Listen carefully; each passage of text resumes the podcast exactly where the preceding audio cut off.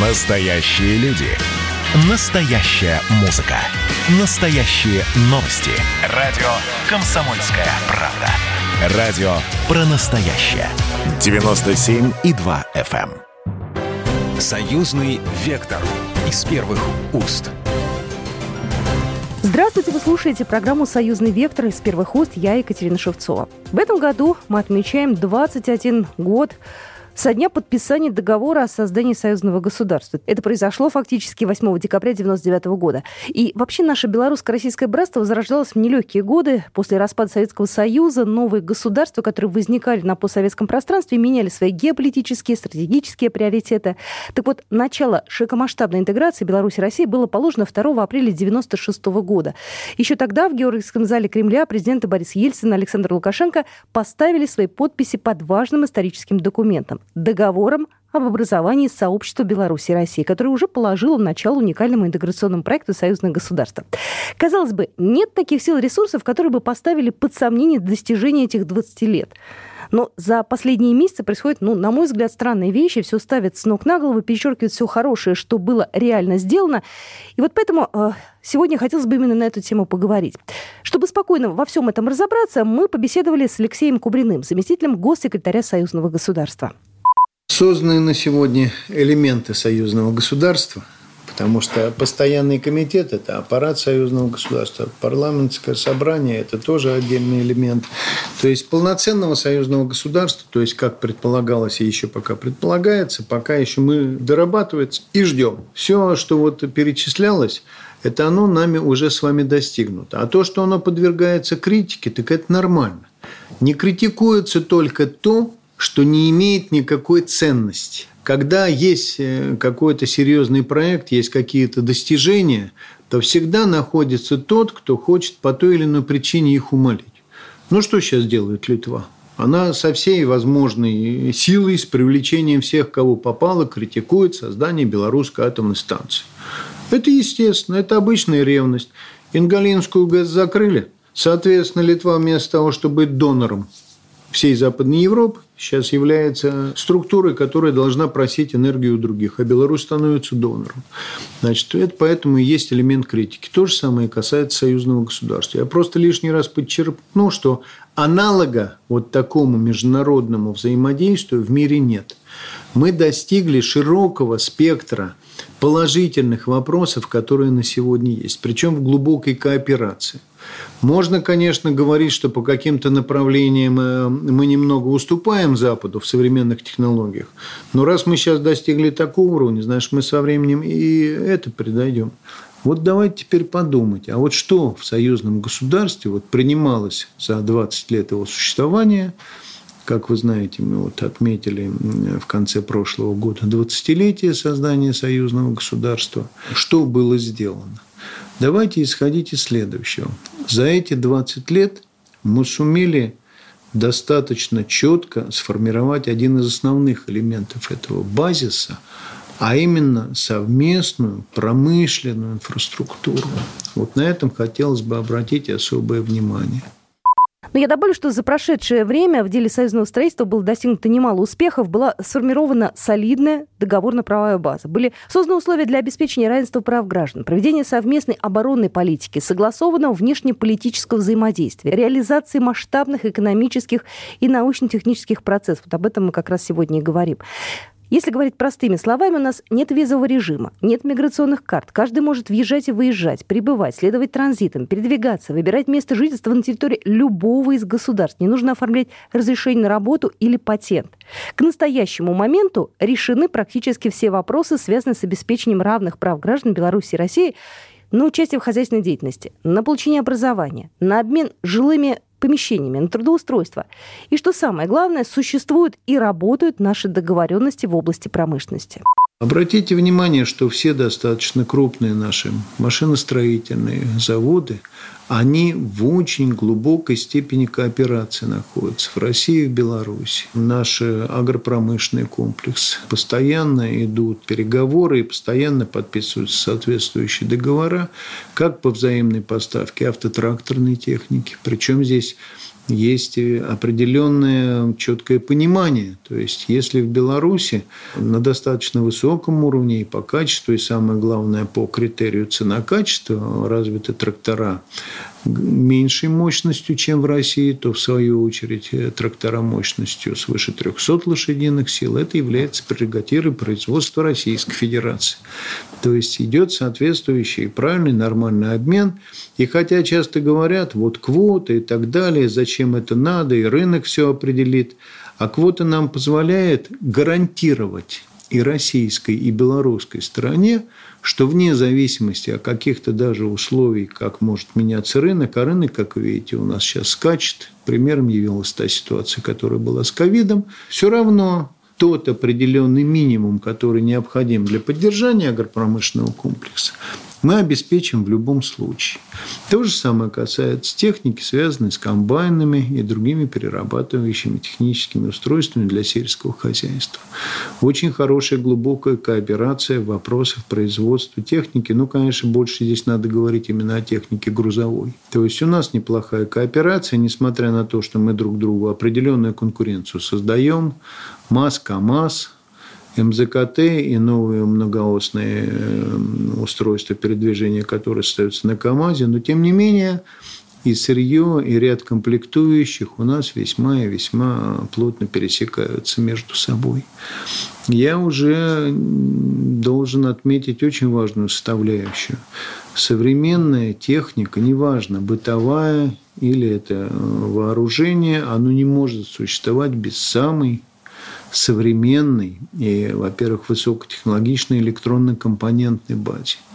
Вот здесь предприятия России и Беларуси на самым плотным образом между собой переплетены. Мы определяем между собой вот то количество типа номиналов, которые нужны как в российской технике, так и в белорусской. И осуществляется и производство, и причем именно по тем направлениям, по которым предварительно мы договариваемся. Да, конечно, здесь мы пока отстаем от того количества типа номиламов электронной компоненты базы, которые производятся за рубежом.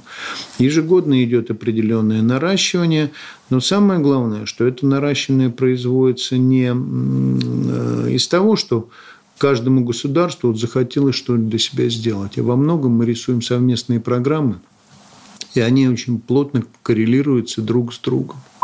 Космос – это особая сфера, которой и россияне, и белорусы могут по праву гордиться. Сотрудничество Российской Федерации Республики Беларусь в космической области начиналось не с чистого листа. Оно базировалось на исторически сложившейся научно-производственной кооперации передовых предприятий и организаций РСФСР и БССР по разработке и созданию космической техники. Ну и процесс идет и достаточно успешно. Многие сейчас говорят о том, что в ряде определенных направлений Россия немного начинает уступать те э, места или то место в мире, которое занимало фактически лидирующее, когда этим, э, это направление развивалось в Советском Союзе. Не будем говорить по каким причинам, но важно, что мы э, делаем и будем продолжать делать все для того, чтобы постепенно опять возвращать себе серьезные те позиции, которые имели в мире в свое время. Так вот, мы понимаем, что взаимный потенциал именно у России и Беларуси очень высок. Беларусь обладает э, очень хорошо развитой системой именно разработки и исследований в области современных технологий, в том числе конструкционных материалов, опять-таки мы говорили оптики. И понятно, что в данных условиях Россия крайне заинтересована для того, чтобы мы использовали потенциал белорусский, а в свою очередь Беларусь заинтересована в том, чтобы получить из России такие современные технологии, в том числе даже на уровне политической поддержки, возможность работать в космических технологиях. Если в свое время на первом этапе мы в основном занимались э, стыковкой и синхронизацией или гармонизацией, как модно говорить, нормативно-правовой базы, потом мы перешли уже на разработку и создание основных элементов, которые были заложены в белорусских космических аппаратах, то есть сейчас уже Беларусь начинает производить достаточно серьезные, будем так говорить, инструментарии, которые используются в комплексах наземного управления, а не только в космических аппаратах, в том числе и в Российской Федерации. А надо не забывать, что многие просто, наверное, представляют, что космос – это вот то, что летает там наверху, это чудесно.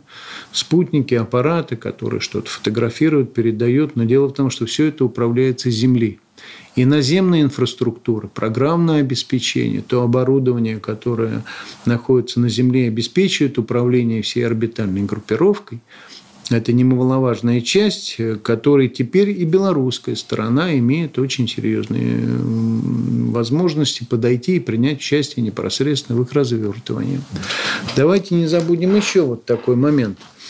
В 2018 году мировое космическое сообщество, проведя в Беларуси крупный космический конгресс – фактически подтвердила, что Беларусь вошла в перечень государств, которые обладают космическими технологиями. Это очень небольшой круг государств. Фактически именно во взаимодействии с Роскосмосом, предприятием российской промы... космической промышленности в России, Беларусь смогла войти, встать в один ряд с такими государствами, как Италия, Франция, Германия, Япония, Китай, Россия – США именно вот с этой точки зрения, потому что идет э, большое количество уже разработок, которые реально влияют на функционирование орбитальных группировок. И, в принципе, здесь надо отдать должное, что восприятие ее как государства такого уровня, это очень серьезный шаг. Без взаимодействия между Россией и Белоруссией этого бы сделать невозможно было. Я напомню, вы слушаете программу «Союзный вектор» с первых уст. У нас в эфире Алексей Кубрин, заместитель госсекретаря Союзного государства. А мы продолжим буквально через пару минут. «Союзный вектор» из первых уст. «Союзный вектор» из первых уст. Еще раз я всех приветствую. Вы слушаете программу «Союзный вектор» из первых уст. Я Екатерина Шевцова. Мы говорим о том, чем для нас важно и ценно союзное государство. Сегодня в нашем эфире Алексей Кубрин, заместитель госсекретаря союзного государства. Еще один наш крупный совместный проект, которым мы по праву можем гордиться, это Белорусская АЭС с двумя реакторами суммарной мощностью 2400 мегаватт. Она строится с 2009 года Росатомом.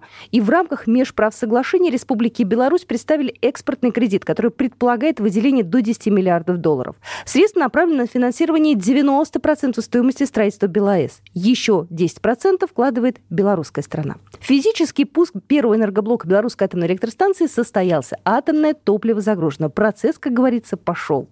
Мы много говорим о белорусской атомной станции.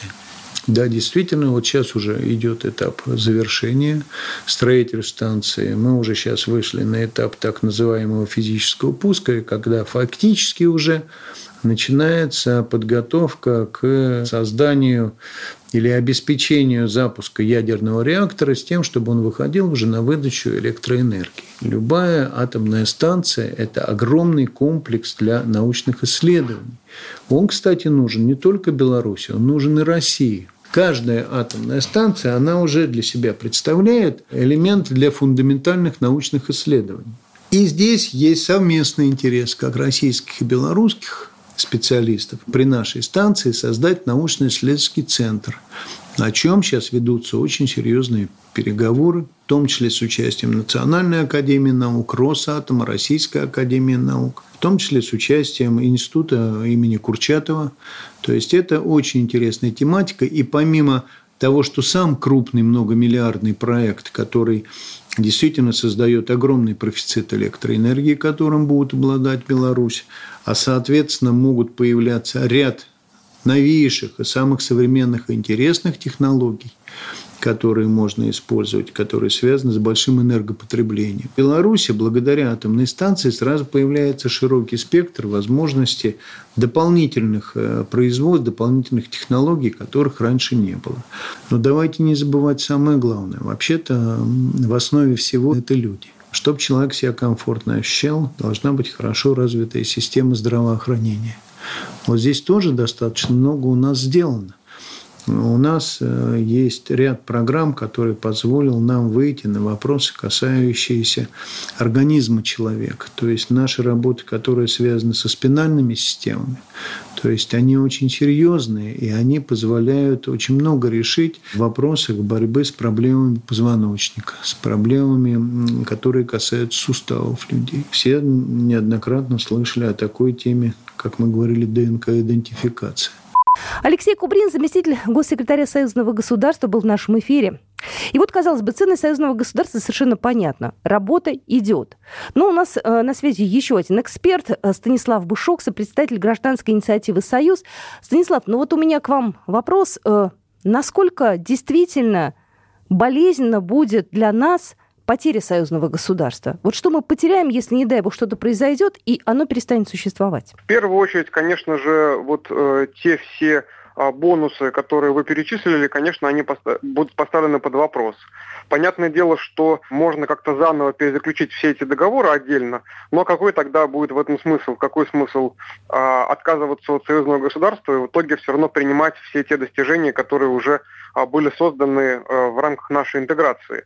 Мне кажется, для России принципиальный момент тут будет, как ни странно, скорее такой политический, мировоззренческий, если угодно. То есть, э, если тот проект, который мы так долго развивали, холили, лелеяли, если он окажется а, невостребованным, то это будет большой удар именно по а, нашим, ну, если угодно, интересам, амбициям, нашим а, чувствам по отношению к Беларуси. Мы же понимаем, что после ну, фактической потери Украины, да, вот не побоюсь этого слова, потери, угу. а Беларусь фактически остается единственным, не, даже не главным, а единственным нашим союзником и одновременно страной с э, близкой культурой менталитетом, языком и историей. То есть для России а, Беларусь сейчас гораздо более ценна, чем, скажем, она была до 2014 года. Как вы думаете, насколько быстро сейчас нужно нашим руководителям наших стран и вообще всем, а, насколько быстро нужно какие-то интеграционные движения совершать? И, и нужно ли, как вы считаете? Ну, смотрите, вот прямо, прямо завтра, наверное, если это случится, или сегодня, то это будет воспринято без большого энтузиазма, как мне кажется, как в Беларуси, так и в России, потому что ведь, э, э, скажем, специфика нынешнего белорусского кризиса весьма существенно отличается от э, того, что мы видели на Украине. Если на Украине мы видели президента, который считался пророссийским, и видели улицу, которая считалась антироссийской и прозападной, то в Беларуси не все так однозначно, не побоюсь этого слова. Учитывая некоторые последние сложности в отношениях между Москвой и Минском, да, это и не подписание дорожных карт об ассоциации, и некрасивая история с Вагнером, которую попытались свалить там на американцев, украинцев или еще кого-то, но мы прекрасно понимаем, что ни американцы и ни украинцы, скажем, э, пишут э, предвыборные речи президента Лукашенко или а, дают какие-то сюжеты о задержании преступников в эфир а, белорусских телеканалов. Так что в этом смысле гораздо более сложная позиция. Мне кажется, что а, нынешняя такая достаточно нейтральная позиция официоза российского в отношении протестов, что да, а, протесты имеют место быть, да, люди хотят э, изменений, люди хотят конституционных реформ, но одновременно нельзя допустить, чтобы а, протесты из политической плоскости перешли в плоскость вооруженного противостояния. Поэтому как раз речь зашла и про а, некоторый такой резерв силовиков, который был в России сформирован для того, чтобы, если что, оказать помощь именно и не в политическом аспекте, а в аспекте сохранения ну, безопасности, целостности Республики Беларусь. То есть все-таки позиция России такая сдержанная, она как раз таки обусловлена тем, что а, мы не хотим а, вставать на какую-то сторону в рамках гражданского а, протеста, который выражается вот в тех формах, которые он выражается последние недели. Хорошо, тогда как вот вы лично можете интерпретировать э, слова президента России Владимира Путина, который говорил э, про то, что Россия и Беларусь должны помогать друг другу в защите суверенитета, внешних границ э, и в защите стабильности, и что, собственно говоря, мы, если что, поможем. То есть как это понимать?